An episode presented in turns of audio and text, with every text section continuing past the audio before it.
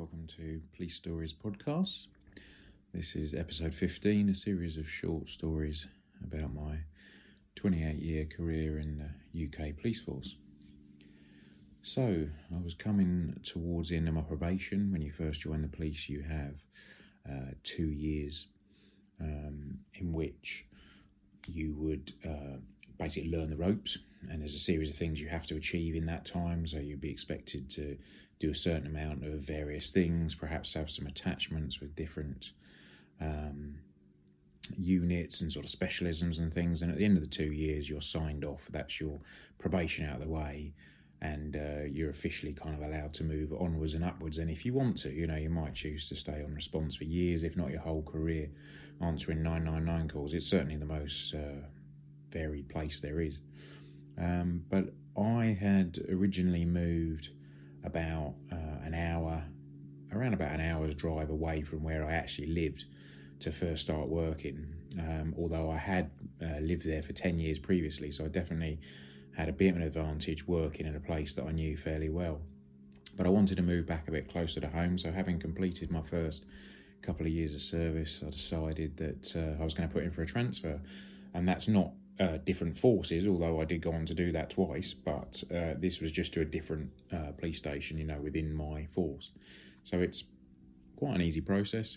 Um, depending on, you know, kind of resources at the time in your force and various different specialisms and things, um, you know, sometimes it can be fairly quick. You know, you might be gone within a, a month or two, you know, and other times, you know, people are still waiting after a year because for example, their uh, area won't release them to another area because they're just too short and they can't replace you, etc. So it can be easy, it can be hard, but certainly when I did it on this first move, it was relatively easy, and um, within about three months of putting into transfer.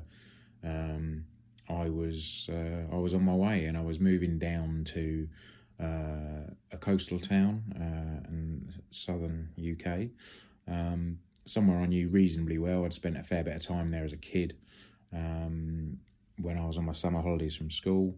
Um, not the nicest place, um, directly south of London, pretty much, and uh, a very easy route from London.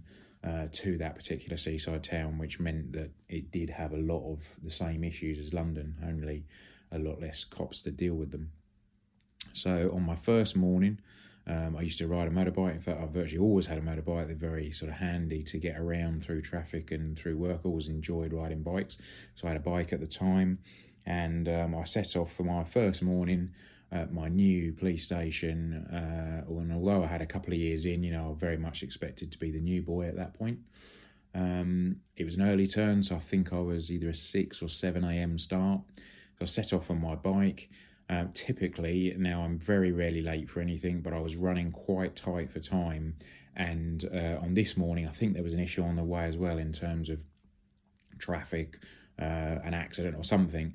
Uh, whatever reason, I was delayed slightly. So the last thing I wanted to do on my first morning was be late, obviously.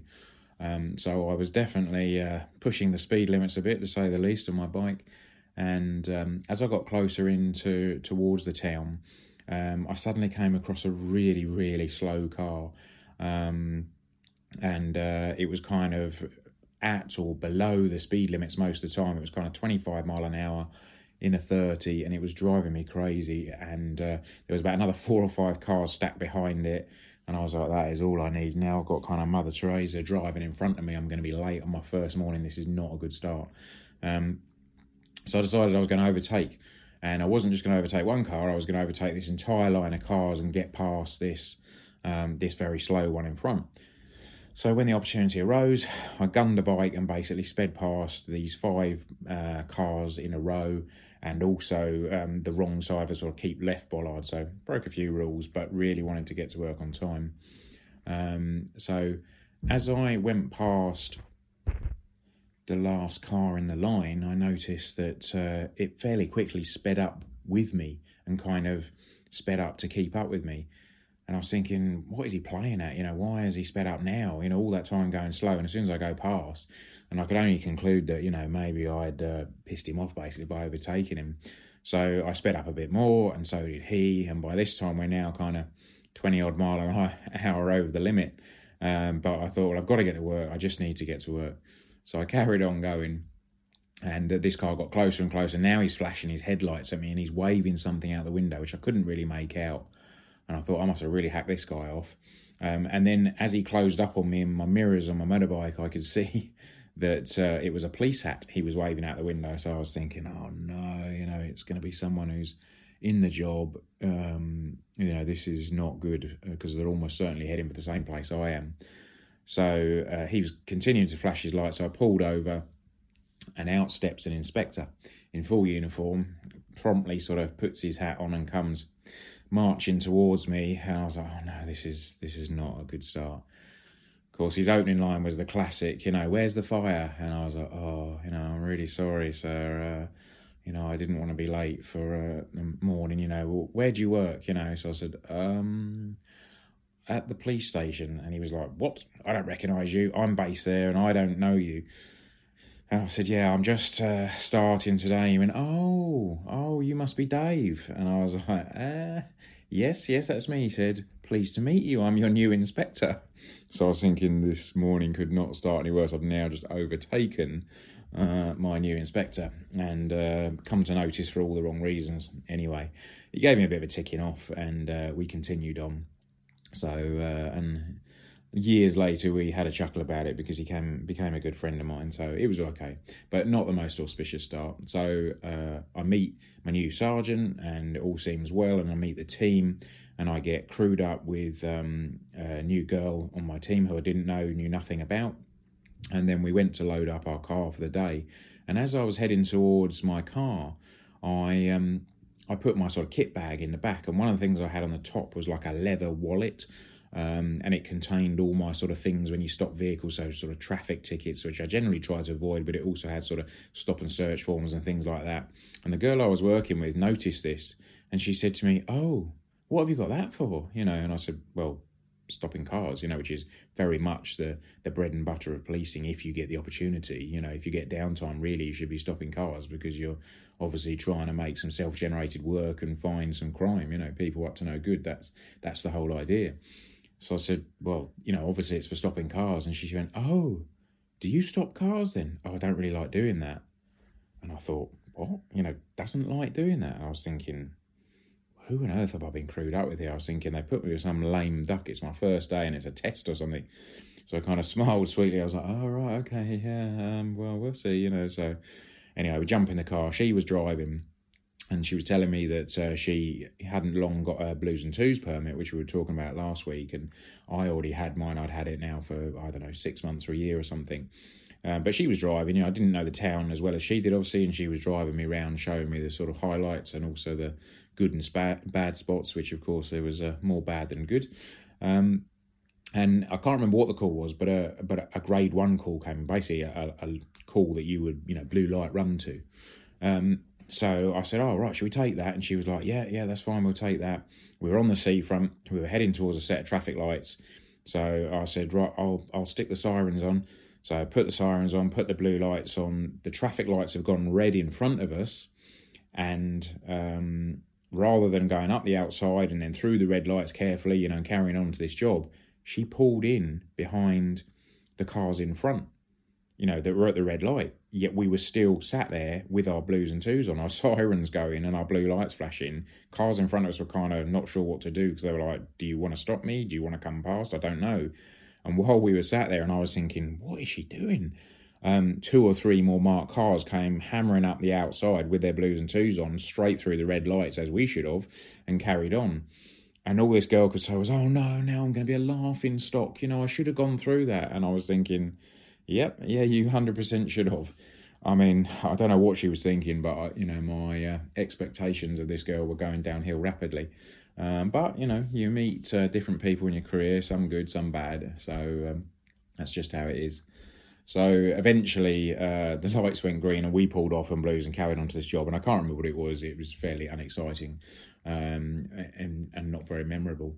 Um, but anyway, later on in the day, they said to me, uh, "Oh, uh, she's got to go off and do something else, um, so you're just going to be single crewed now," which is quite a common thing, uh, certainly down south. It, it, very rarely, if ever, happens in Scotland, and there's another legal reason for that, which we'll discuss when we come on to. But um, certainly in England and Wales, you know, the sort of norm quite often is uh, single crewing.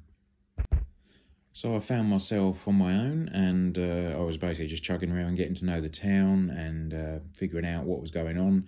And I was on the seafront, carrying on, sticking with the speed limit, so I was in a marked car. And this motorbike came up the outside of me, well over the speed limit, and came hammering up alongside me. And I saw him coming in my mirror, and I thought, what is he doing? You know, can he not see I'm a marked car yet? You know, talk about cheeky. He's about to overtake me at some significant speed over the uh, the speed limit. You know, he must want a car chase.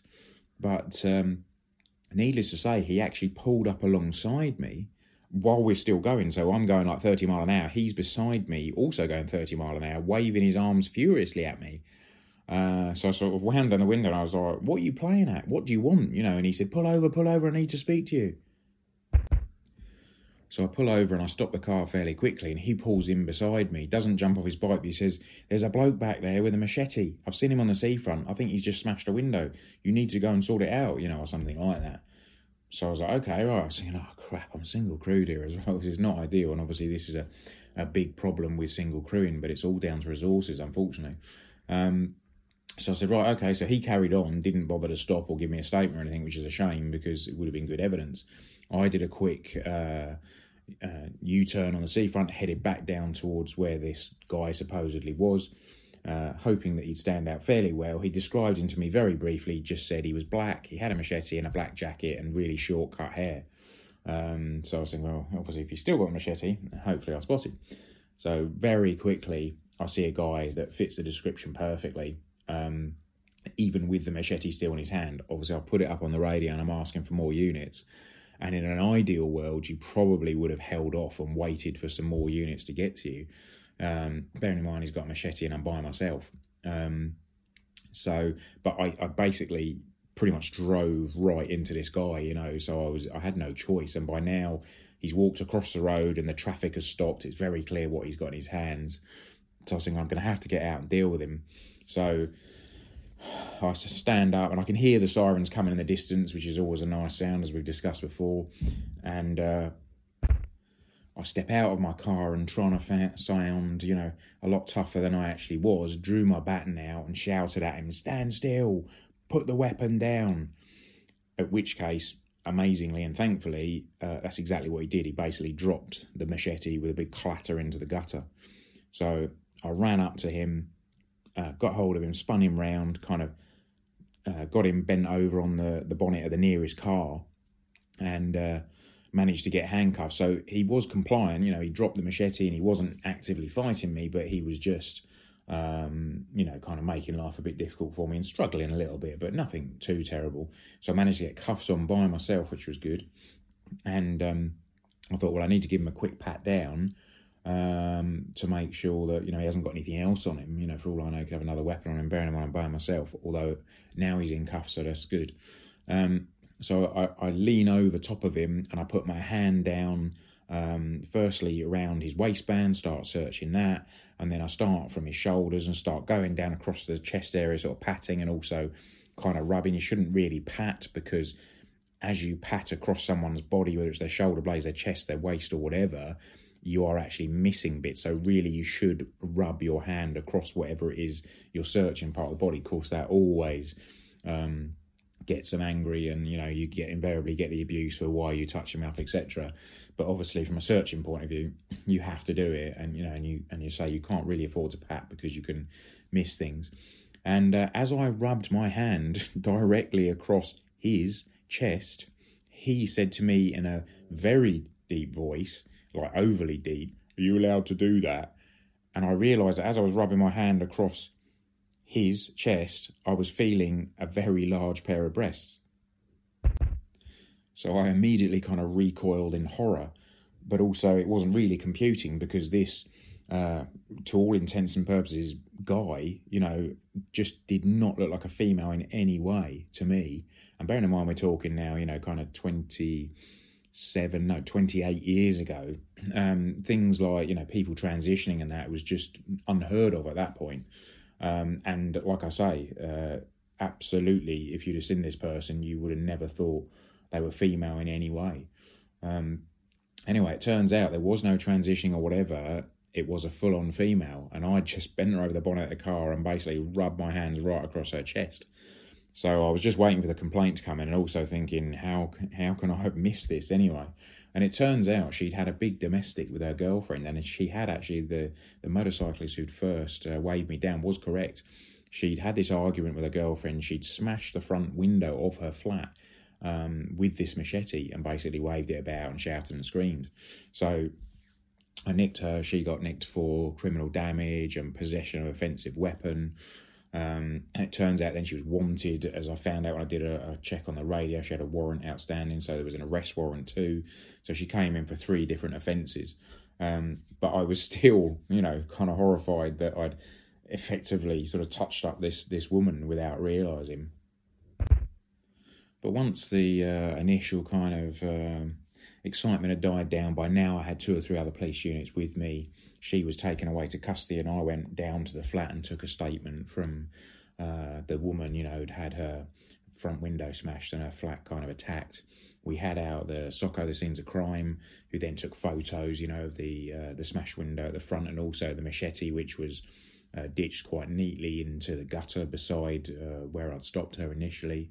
So all in all, it was quite a tidy little case. I mean, it could have gone horribly wrong, but um, thankfully, um, it was actually reasonably straightforward. She never did make a complaint. I went to see her later in custody. In fact, I interviewed her and I explained, you know, and she was like, again, in a very deep voice, yeah, I get that a lot, you know, when I sort of said, look, I'm really sorry. I, I genuinely didn't realise you, you know, you were female. Um, but uh, yeah, and bearing in mind I was young as well, you know, I was kind of 22, 23 at this point. I mean, it did make me cringe, you know, I really uh, was fairly embarrassed to say the least. So it's quite an interesting job to start with. Uh, it was quite an eventful first day. I had my concerns initially about the the colleague they put me with, um, but it turns out that um, it wasn't just me that had those concerns. My new colleagues also uh, had their concerns about this uh, this cop, and uh, the bottom line is she just wasn't very good. She just wasn't cut out for it, uh, and she didn't last that long. Um, in the police, um, and and that was pretty apparent from having met her. But then obviously I went on for the afternoon to work by myself and and had this incident, which was quite a big incident by anyone's standards. To be honest with you, it certainly got me noticed as a, as a job to have on my first day, and hopefully my colleagues realised that I probably was able to handle myself to a degree, having dealt with this job. Um, and then, of course, uh, meeting my inspector in not the ideal circumstances on the way. So yeah, one way or another, I got noticed on my first day.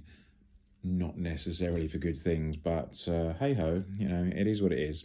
I've got a few more stories uh, from my time at this particular station. I ended up staying there another couple of years or so, and I went on eventually to the tutor unit where I was dealing uh, with the the new um, cops that were coming in that were then being looked after in their first sort of ten weeks specifically by a, a tutor unit set up to um, you know to teach them the ropes to start with.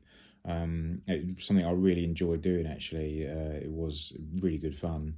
Um, occasionally, again, you did get the odd lame duck through, and um, really, really difficult even at that stage to get rid of cops. You know, if they just weren't up to it, it did happen twice over the sort of uh, two year period I was doing it. Um, and it's not very nice to sort of write up unpleasant things, not unpleasant things, truthful things, but you know, things that you knew were basically going to cause this person problems. But on both occasions, these cops were just not up to it. On you know, one of them knew it, and in fact, when we sat down and had a chat about it, he said to me, "Look, you know, I've." Um, I've been having the same concerns myself. I'm not really enjoying it. I don't really think I'm up to it. Um, so he kind of pretty much agreed that he was just going to resign and put his papers in, which was the best thing all round for everyone. Um, another one who absolutely fought against it tooth and nail. She didn't uh, want to know at all. I always knew that she was going to be a problem. Um, day one, when I met her, she said to me, um, her opening line was, What degree do you have? Uh, and I said, well, I don't. I've never been to university, you know. And I said, uh, what about yourself? You know, have you been? Oh yes, yeah, I've got a law degree. And I was like, wow, you know, a law degree. That's that's really good. That that'll hopefully come in handy. Any sort of particular area, you know, that you specialise in, like criminal law or something, you know, because that'd be really useful. You know, no conveyancing. Well, conveyancing is selling houses. So I was like, right, okay, well, we don't sell a lot of houses on the Tuesday. You know, I've got to be honest. Um, and she kind of rolled her eyes at me. This is literally the first five minutes I've met this girl. Um, so I just knew it wasn't going to go well, and it didn't. And we'll talk about that in uh, a bit more depth on another episode. So that's it for now. A little bit of a shorter one again. Episode 15 done and dusted. Thanks very much for the downloads. Hit a bit of a milestone this week. Um, made 500 downloads, which um, isn't a lot, I know, compared to most podcasts, but for me, it's fantastic. And uh, I do thank you uh, all for listening, and hopefully, it will continue to be interesting for you. Thanks very much. I'll see you again soon. Cheers. Bye.